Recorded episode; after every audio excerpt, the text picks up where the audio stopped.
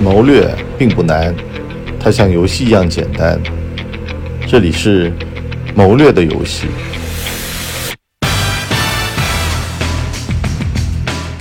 谋略的游戏，A.K.A. 开卷七分钟。难得糊涂啊，这是古人的智慧。换到现在的说法叫钝感力。一个人怎么样才会有钝感力呢？就是没心没肺那么一点儿啊，食不知味，呃，吃下去都没感觉。这个呢，我的字典里是不存在的。可能我老老是碰上这种人，所以呢，我想聊聊这么一集。首先呢，什么叫难得糊涂啊？就是该糊涂的地儿他糊涂，不该糊涂的他完全不糊涂。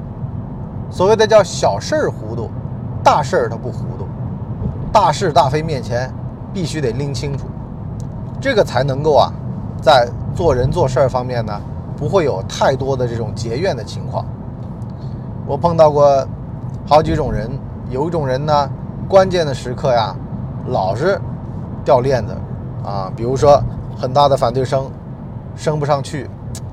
后来啊，仔细一问才知道呢，这个人呢，就是小事儿精明，大事儿糊涂。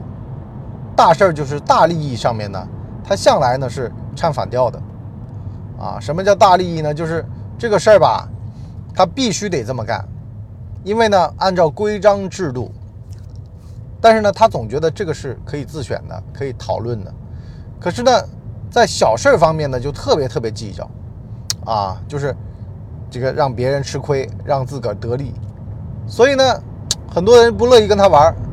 关键的时刻呢，就给他使绊子啊！真等到他这好事将近的时候呢，就会人家出来阻拦他啊，那么这就成不了。完了呢，就有人跟我讲说：“我说那怎么办呢？”我说：“钝感一点。什么叫钝感一点呢？就是小事方面呢，别那么计较。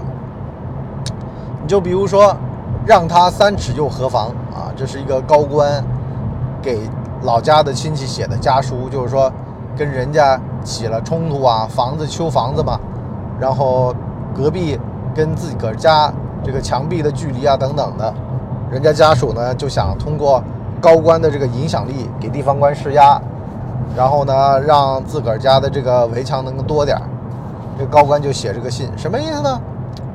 乡里乡亲的，这个我得跟各位讲啊，我老婆前几天说邻居啊拉了个群，然后呢。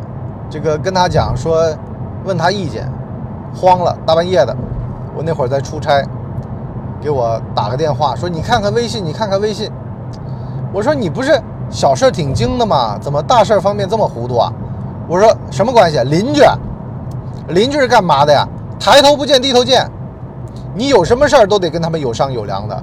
这会儿就商量的时候呀，好就行了，好就得了。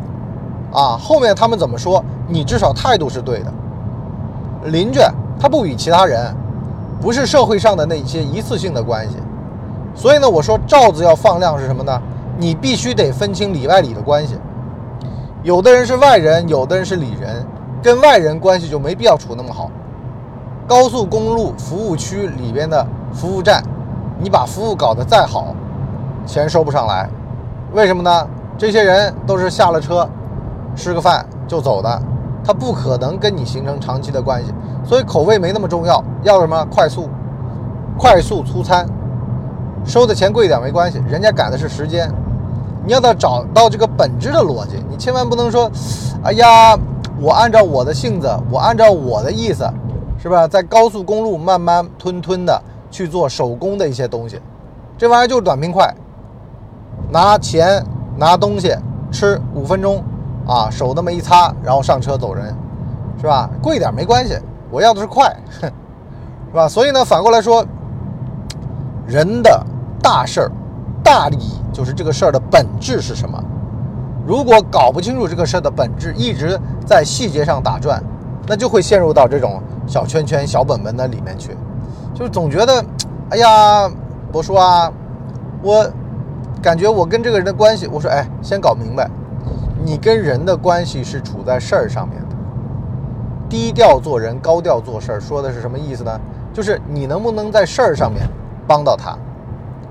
如果说事儿上面帮不到他，他还对你很客气，那么还有可能是他看你背后的人。如果你背后没有人，那么我只能说他是一个老好人，仅此而已。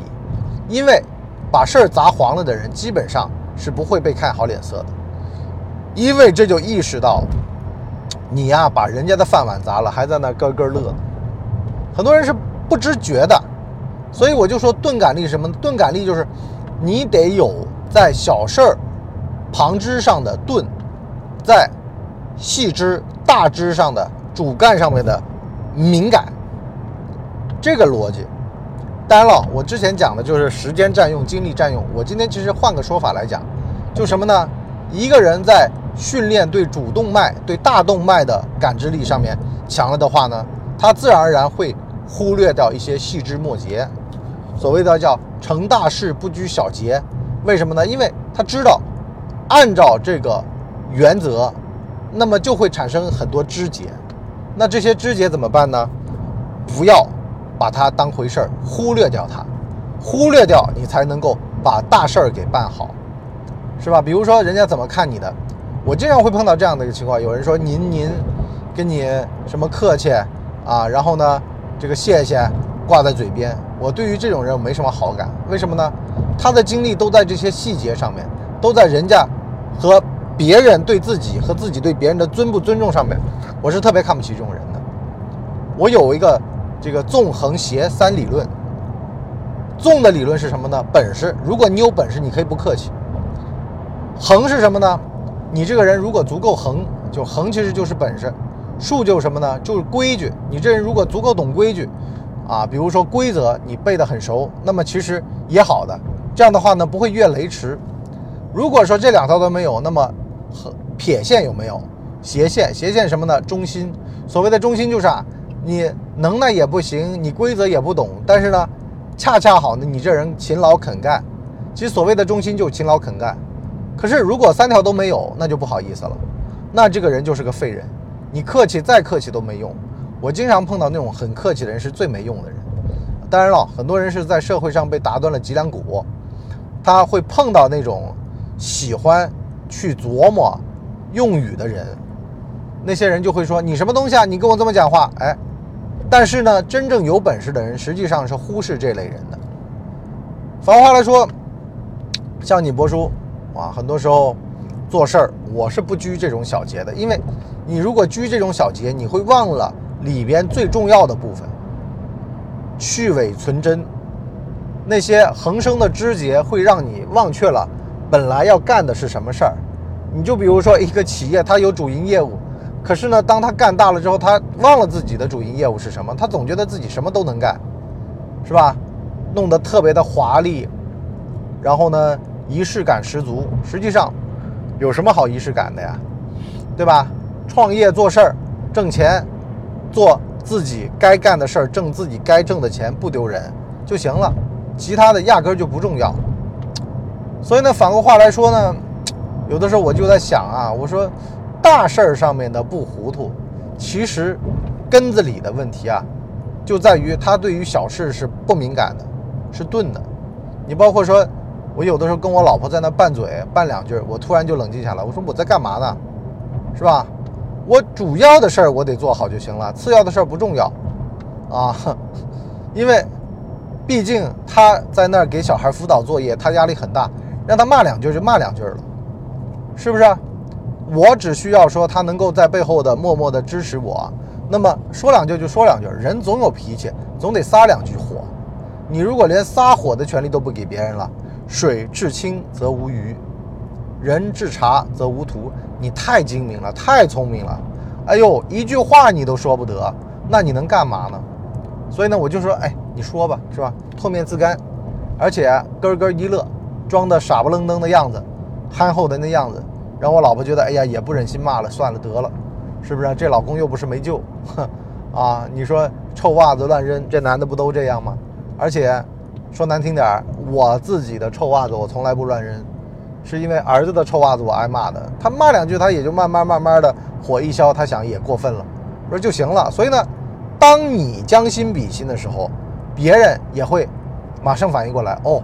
原来他已经让步了，你退半步，我退半步，这日子不就过了吗？可是就怕顶牛顶在那儿了。为什么呢？这小细节上我就不服输，我就要跟你杠到底。有的时候拌拌嘴啊，其实杠到底也行，就怕你呢半软不服的啊，那种软钉子，这是阴阳怪气儿那种，是最麻烦、最恶心的。这种时候，我宁愿打一架，我也不乐意跟你在这种事儿上面耗时间、冷暴力。啊，这个得跟各位讲清楚，就家里的那个环境啊，千万不要有冷暴力这一说。啊，要么扬着来，要么就是你就不理他啊，也就好了。千万不要说这个半阴不阳的在那儿装模作样、阴阳怪气儿的，这是这老阴阳师了。这是。好了，我们今天的谋略游戏上半集就先聊这么多。在这个人和人的关系上面啊，大事儿不糊涂啊，那就意味着头脑时刻清醒；小事儿糊涂啊，那就意味着呢，你必须得眼里面容得了沙子。就很多事情让人说也就说了，只要跟主线没什么关系啊，我也不怕你误会，因为呢被误会是常态，一个误会，而且谁知道呢？对方是不是故意用废物语言然后来激怒你，是吧？就希望六子你拿刀把自己的肚子剖开，给我看看到底几碗粉。像这种垃圾话听听就算了，千万不要当真。这种就是小事儿得糊涂，我也不揣测他的动机是什么。反正我要不听，你能拿我怎么地呢？是吧？我唾面自干了，你能拿我怎么地呢？相反，人家发现你这人难弄了。好了，这个逻辑呢，我们放在我们下半集做一个难缠的人。下半集跟各位《谋略的游戏》第三季跟各位继续聊，拜拜。我们的节目每周七天，每天更新一集。如果您还觉得不够听的话，可以到开卷七分钟收听每天更新一集的每周七天不间断的节目。我们全网都叫干嘛播客，感谢您的收听。